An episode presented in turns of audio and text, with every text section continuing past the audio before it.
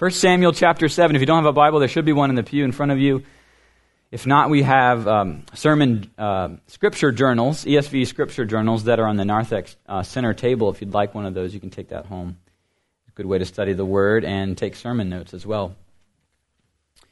1 Samuel chapter 7, as we continue through this history of Israel, God's faithfulness, judgment upon Israel, and Israel's enemies.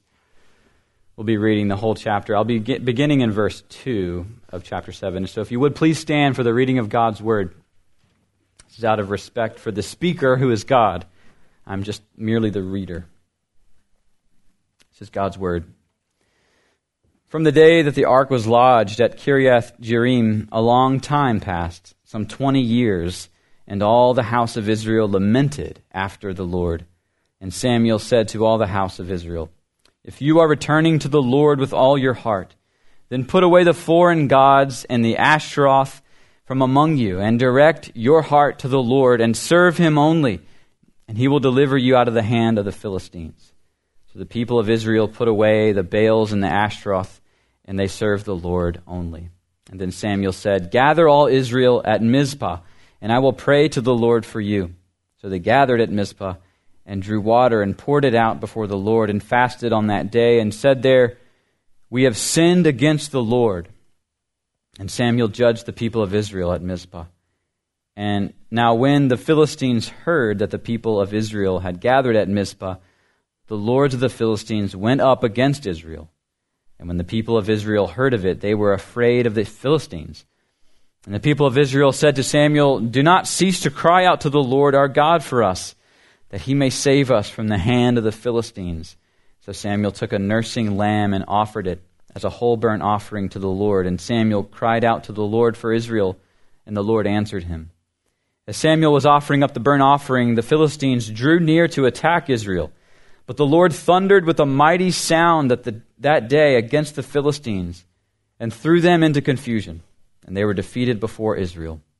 And the men of Israel went out from Mizpah and pursued the Philistines and struck them as far below Bethkar. Then Samuel took a stone and set it up between Mizpah and Shen and called its name Ebenezer. For he said, Till now the Lord has helped us. So the Philistines were subdued and did not again enter the territory of Israel. And the hand of the Lord was against the Philistines all the days of Samuel. The cities that the Philistines had taken from Israel were restored to Israel, from Ekron to Gath, and Israel delivered their territory from the hand of the Philistines. There was peace also between Israel and the Amorites. Samuel judged Israel all the days of his life, and he went on a circuit year by year to Bethel, Gilgal, and Mizpah, and he judged Israel all in all these places. And then he would return to Ramah, for his home was there, and there also he judged Israel, and he built there an altar to the Lord. This is God's word. You may be seated. Let's pray together. Father in heaven, we may the words of my mouth meditations of our hearts together be acceptable in your sight. O Lord, our rock and our Redeemer. In Jesus' name we pray. Amen.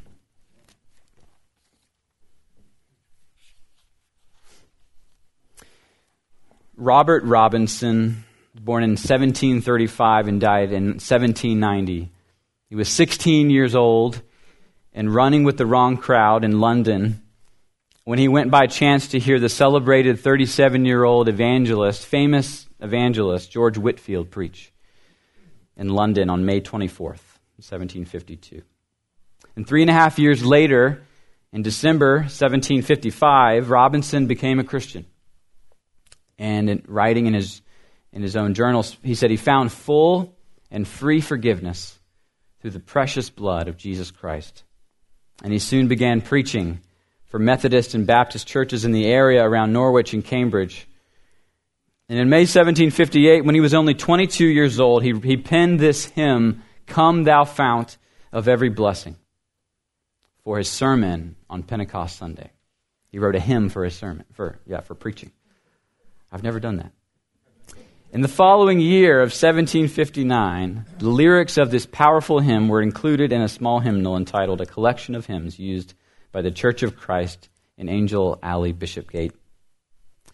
And so we, we sing this hymn quite a bit here at Hope, but I don't think we've ever explained the verses, and especially the part about an Ebenezer, which is in our text this morning. But a couple of the first uh, lyrics of the song goes like this Come, thou fount of every blessing, tune my heart to sing thy grace. Streams of mercy never ceasing, call for songs of loudest praise. Teach me some melodious sonnet, sung by flaming tongues above Praise the mount I'm fixed upon it, mount of thy redeeming love. And then we get to this verse Here I raise my Ebenezer. Here by thy great help I've come, and I hope by thy good pleasure safely to arrive at home. How many of y'all singing that song have always known what Ebenezer meant? Right? Everybody, right? Probably nobody knows knew what that meant. Um, I grew up singing the song, never really knew what it meant. But it's from our passage, right? If we go back to that verse in verse 12, Samuel sets up a stone, calling it Ebenezer. And it literally means stone of help. That God has been our help, he says, up until this point. God has helped us. And so Robert Robinson writing in this hymn, Here I raise my Ebenezer, this very, I mean, this very song, this hymn he's writing, is his Ebenezer. Right? This, this, this stone of help that points him to the goodness and grace of God. And as we jump into chapter 7, the more you study this chapter, the more you'll see the connections from it back to chapter 4. That that's what the author is trying to get us to do is contrast what's happened in chapter 4, what's now happening in chapter 7. If you'll recall, in chapter 4, it described the fall of Israel to the Philistines. And when they fell and they lost in, in, battle, what did they do with the ark? They misused it and they brought it out thinking the ark would save them from the Philistines. It became superstitious. And one thing we discover in chapter 7, what we didn't know before, it hadn't been revealed to us, is that behind the scenes, Israel had been worshiping idols the whole time. They'd been worshiping the Baals and the Ashtaroth. So it's not surprising, as they're worshiping idols, they're also using the Ark of the Covenant as an idol to worship. It's not surprising. So we've learned that now in chapter 7. And so Samuel, in verse 3 of chapter 7, challenges them to remove their idols, the Baals and the Ashtaroth. These were Canaanite gods of fertility, fertility gods. And so Israel is really asking, if, if you recall what just happened in chapter 6, the ark was returned from uh, Philistia because the Lord's hand of judgment was upon them, and they were getting tumors, and this plague was spreading across every city that had the ark. They would receive this plague of tumors. And so they ended up sending it uh, out, out of Philistia and back to Israel. And so now they have the ark again. But what God is trying to get them to ask is, how do you live in the midst of God's glory? How do you live with this, this God, this holy God? How will they live in the midst of God's glory again? And so the point of this passage this morning is that we need God's power to live in his glory. And we see that in three ways. The three points this morning is the power of new hearts, the power of prayer, and the power of remembering. The first of those powers is something only God can do. And the second too are what we participate in prayer and remembering.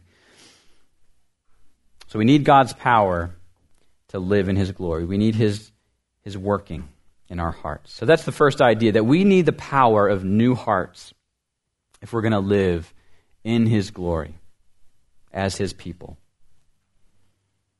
Look at verse 2 of chapter 7.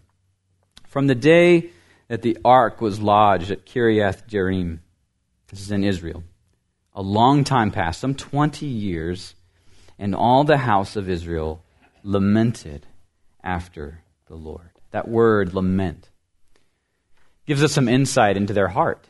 That they, they were sad right, over their actions. They'd seen their sin. They understood, that they were wrong. And so the power of God of, to obey God, the power for any of us to obey God, comes from a soft heart humbled and powerless on its own. Right? This was a work of God in their heart to, for them to lament and to know their sin, to know that they were wrong. What we see from chapters 4 and 7 is that Israel's defeat is solely due to their inability to worship the Lord alone. And not due to any military advantages the Philistines had over them. It's true that the Philistines had a better army, but that wasn't the reason they lost these battles. It's because they stopped worshiping the Lord alone. And so they needed to first go from pride to humility. If you recall, a few of uh, 70 of the Israelites were killed by God because they looked into the ark. So they weren't treating him as holy. So he humbled them. So we go from pride to humility, but we also have to go from rebellion to repentance. And before we can repent, change our ways, we have to be remade. We have to be remade. If, if you recall David's words from Psalm 51, he says, Hide your face from my sins. This is after his sin with Bathsheba.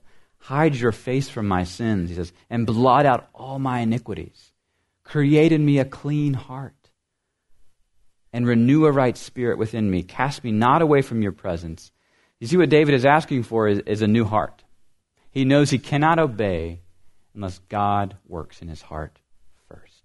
When we struggle with obedience, that should be our prayer that God, you would give us a clean heart, renew our heart, allow me to obey, help me to obey. And so, what is repentance? If you were a kid here from VBS in the, in the summertime, we talked about repentance and we had a sign. Remember what that sign was? U turn. We have to do a U turn. We have to go the other direction. Obedience to God always requires turning from our sin, turning away from our idols, putting things out of our lives that are holding us back. And so we need to ask ourselves are we, as God's church, as His people, are we putting our idols away and worshiping God alone? That He demands complete loyalty. So the issue is, isn't that they were uh, worshiping God and um, or that they were even worshiping other gods. The issue is that they were trying to have it both ways. They were trying to worship God and these other gods. And God demands complete loyalty, complete obedience to Him alone. You know, this, this becomes, interestingly enough, for us, most evident in the Christmas season, doesn't it? I, we uh, took as our family our, our, older two kids to the Charlie Brown uh, uh, play at the Little Theater, and they do a great job there. I love the plays; it's, it's fun. And I always forget kind of what the main point of the Charlie Brown story is. And throughout the play, Charlie Brown is complaining his big gripe with the culture right, is the commercialism, he keeps saying. The commercialism, it's taking over. People are missing the true point of Christmas. As Snoopy is, is over there uh, putting lights on his doghouse, trying to win a contest. He bemoans the commercialism. And so, what's interesting in that story, it, it, it kind of comes to a head at the very end where they're like, what is the main point of Christmas? What is it? And it's one of the few stories that instead of saying family is the most important thing about Christmas, it actually, they just read scripture from Luke 2 that it's about Jesus. And so Charlie Brown gets it right. Even though it doesn't preach, it reads God's word. It's pretty amazing for something so popular in our culture, right? Now, I'm, I'm going to go on a little bit of a rant. I'm sorry. I, I, try not to rant. I don't, I don't think the pulpit is for ranting, but for sometimes there's for good exhortation uh, from the pulpit. And you know, this Christmas is actually on Sunday this year. I don't know if you've looked ahead in the calendar. And I was amazed uh, looking at other churches in the area that many churches aren't having worship on Sunday. Isn't that interesting? This Christmas, many churches are not obeying what Jesus commands us to do, and that's, that's to have worship every Sunday, to worship Him because He rose from the dead. And so this Christmas, God's command to worship Him in, in the public gathering of God's people will come into direct conflict with the Christian idols. Notice I said Christian, the Christian idols of family and comfort. See, many times we elevate our families over what God calls us to do. And so many of us on Sunday morning are going to be enjoying our new Christmas PJs and uh, opening our gifts and having our breakfast. But I want us to, I want you guys especially to know, we have service at 11 a.m. on Sunday that day. And what better way to celebrate Christmas with God's people and worshiping and hearing His word preached and taking the Lord's Supper together? And that's, that's what God commands us to do. And so, mm, what a better way as well to evangelize, really tell, tell the world around us what is most important. Right? Not our comfort, not even our family, and those who want us to stay at home, but the church and his bride. End of rant. So that's the first thing is repentance. That's what, that's what we see happening in Israel, that, that we are, we need God to give us new hearts. And that new heart should, should bring about repentance. And then that should bring about confession. Look at verse 6. So they gathered at Mizpah and drew water and poured it out before the Lord and fasted on that day and said there, We have sinned against the Lord. And Samuel judged the people of Israel at Mizpah. They have confession of sin. And confession reveals who you really are, does it not? Can you name your sins? Can you name your sins, or do you soften them? And think about what are the most common ways that we try to soften our sins. Often it's, it's we, we talk around it, we use euphemisms, we make them respectable sins. We include a silent confession here at church every Sunday because we want to give everyone a moment, myself included, to come before the Lord and acknowledge and confess what He already knows. And He wants us to say it, He wants us to name it. He wants us to really see with clear eyes who we truly are and what He's done to save us. So we, we work that in every Sunday, silent confession, but we also have, uh, what's also important is you need someone in your life who you can talk to, who you can admit, who you can be truly frank with. And, and that could be a spouse or that could be a friend, an accountability partner. Who, who can you confess your sins to? And so we see confession of sin, and then we also see that they take a step of faith. Look at verses 8 and 9. And the people of Israel said to Samuel, Do not cease to cry out to the Lord our God for us, that he may save us from the hand of the Philistines. So Samuel took a nursing lamb, and he offered it as a whole burnt offering to the Lord. And Samuel cried out to the Lord of Israel, and the Lord answered him. Do you see how Samuel is becoming a type of mediator for God's people? They're saying, Cry out to the Lord for us, Samuel. We're putting our faith in you to then cry out for God's help. Samuel's becoming a type of a mediator, a, a type of Christ for them. And they are willing, through his work, to put their faith in God. Cry out. They know that their only hope is in God's grace. So, what's encouraging as we've seen Israel, Israel take some bad steps through chapter 5, 4, and 5, and 6, we're seeing them come back to reason. That reason is returning to Israel. And in a real sense, obedience to God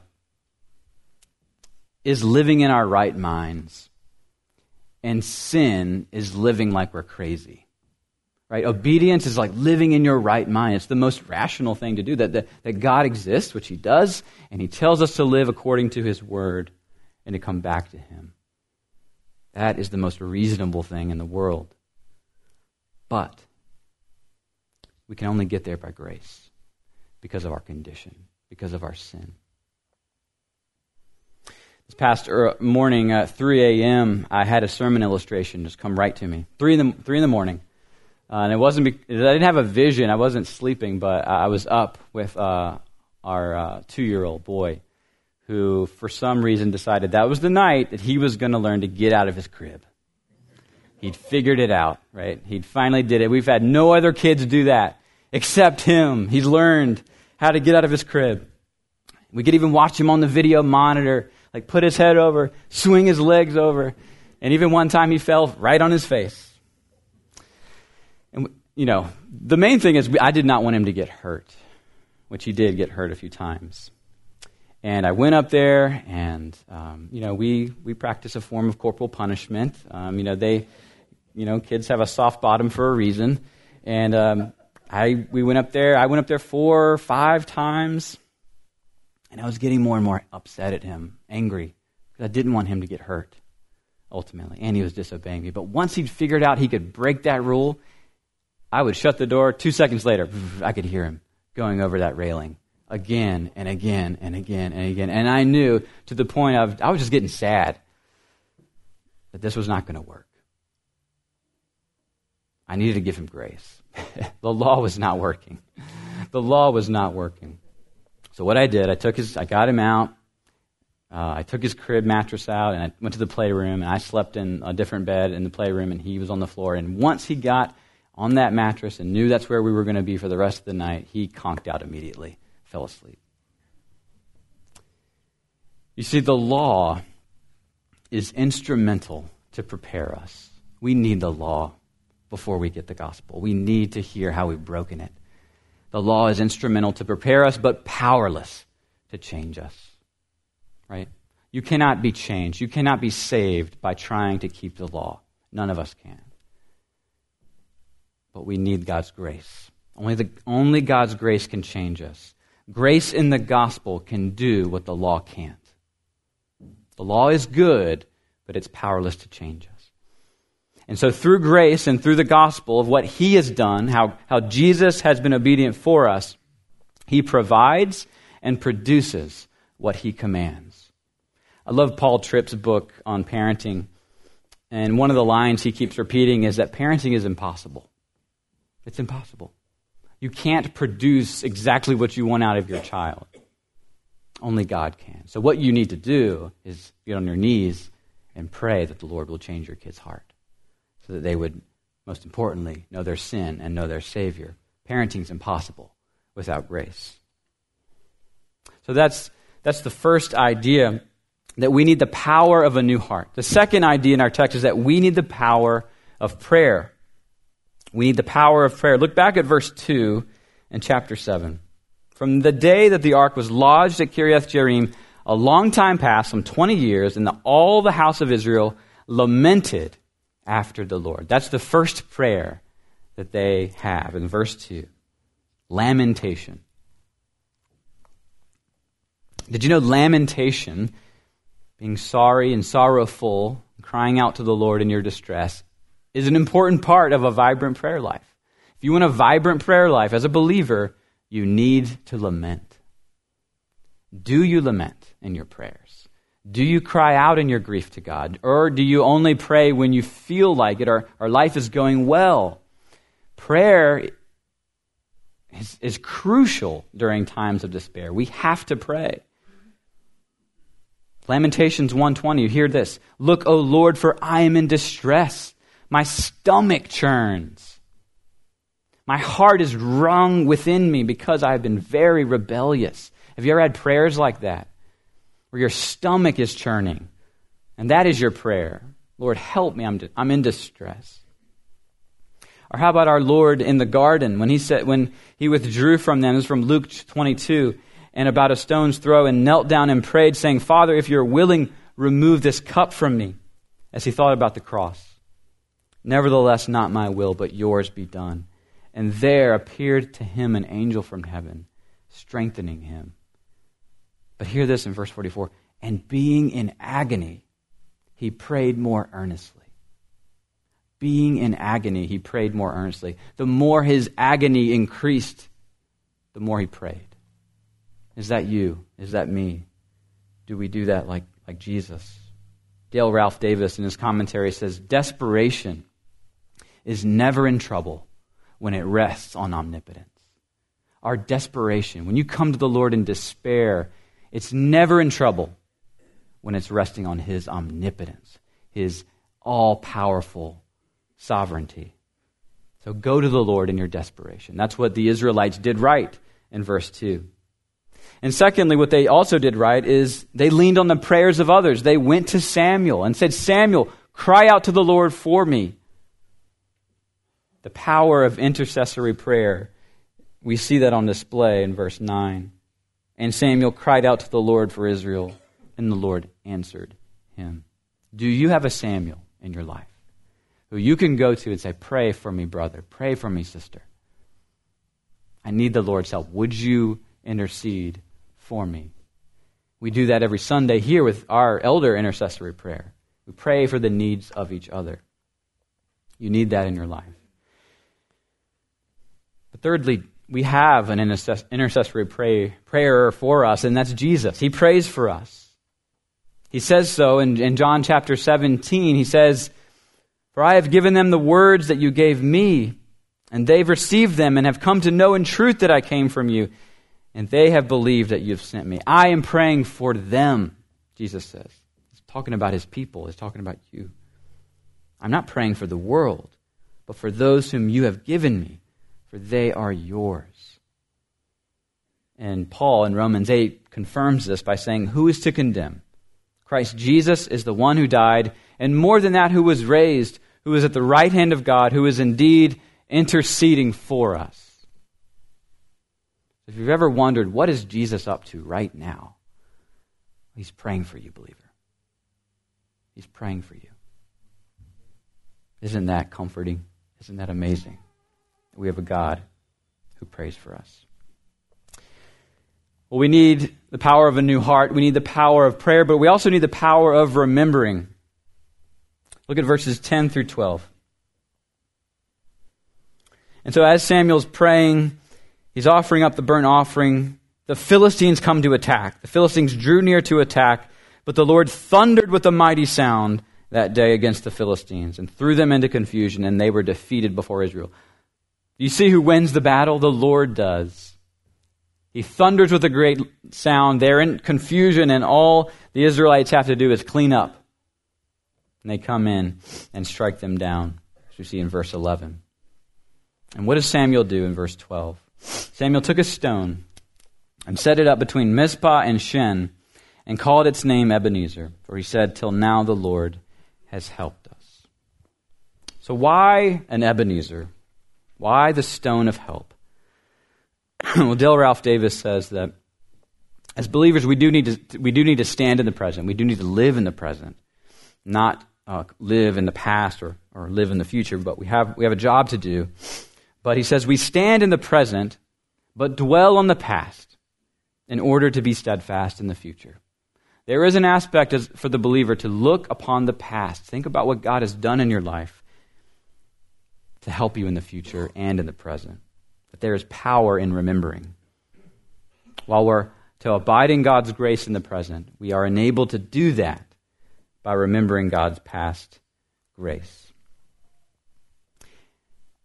So we need to get in the habit, if you don't have any Ebenezers, things you can point to in your life of God's grace, you need to get in the habit of, of looking for those and building them. And one of the ways to do that is rehearsing your testimony of salvation for others to hear you and be reminded of God's goodness to you in the past. We have, um, in Matt Kirkham's small group, they've been sharing testimonies. So each week, one person in the group will share their testimony with the rest of the group. I would encourage other groups to think about doing that one week or, or a semester.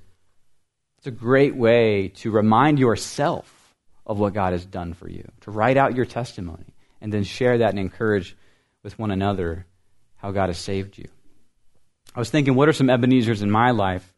And I think my children, to a, degree, are God's uh, are Ebenezers.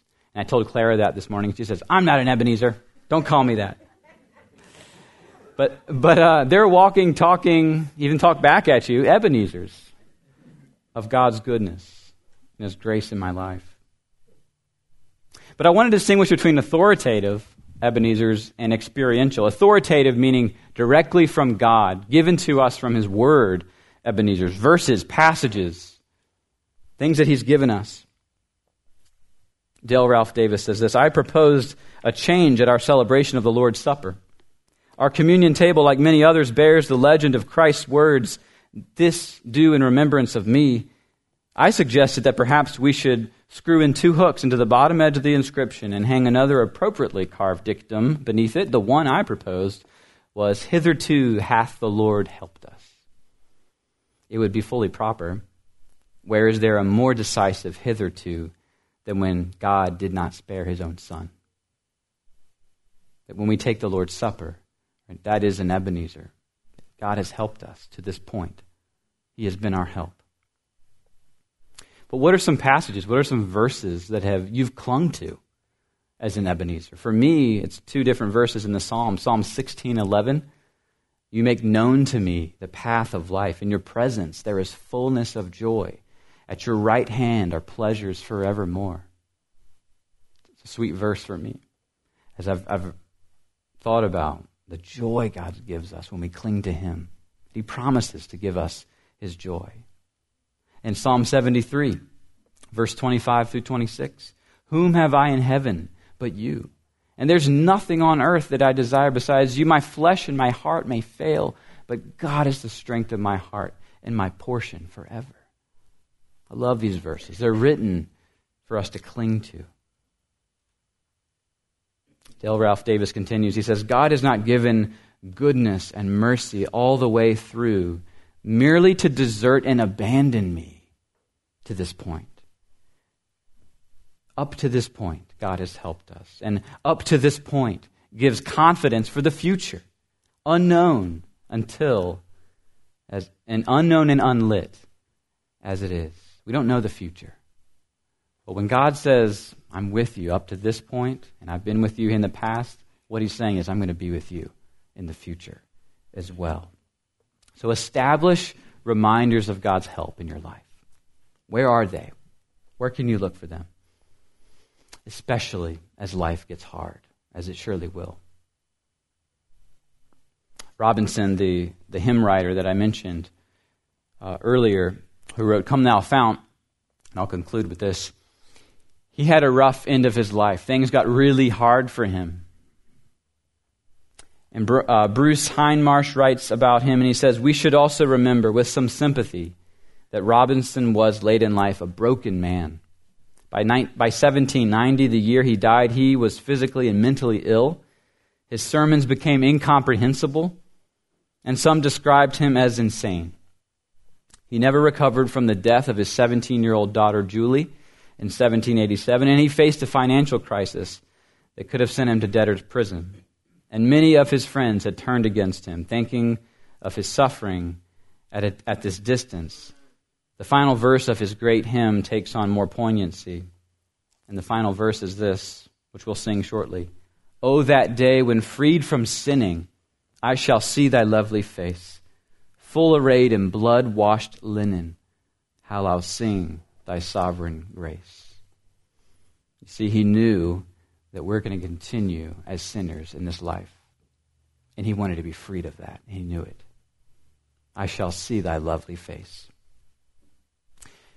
And so, as we cling to these reminders of God's grace and remember, we need to remember that God remembers us, that He holds on tight to us. And as Christians, when we were at our moment of deepest danger and despair, sinful, and deserving of hell and eternal death, God remembered you. Look to the cross. It's the proof that you need that God has remembered you and given you all that you need. His timing, His priorities, and His purposes are all revealed in Christ's death and resurrection. He hasn't forgotten you. So we need to remember that. And so at this point in Israel's history, they had Samuel, but Samuel pointed to a greater Savior, didn't he? One who would not bring the sacrifice for God's people, but who would become the sacrifice for God's people. Samuel was to point to a greater mediator. And he, he brought the burnt offering in verse 9. But in Hebrews 9, Jesus becomes the burnt offering. We read in Hebrews 9, verse 12, that Jesus entered once for all into the holy places, not by means of the blood of goats and calves, but by means of his own blood thus securing an eternal redemption. So it's through Jesus' death, his sacrifice, and his resurrection that we have the power of God to, to help us to live with him this Christmas season as we're, as we're thinking about celebrating Jesus' re- first coming. We need to be reminded that God gives us new hearts. We need to rely and trust on Him for that. But He gives us prayer, and He gives us His love, and He gives us the power of remembering and trusting in what He's already done to save us. Let's remember that as we continue. In Jesus' name, let's pray together. Father, we're so grateful for the things you've given us, those little reminders, those little tangible reminders of what you've done. And we all have different ones in our lives. But would you give us more? Would you open our eyes to see where they are, those Ebenezers? That up until now, you have been our help. And you will continue to be our help as we look to you for strength and for grace. In Jesus' name we pray. Amen.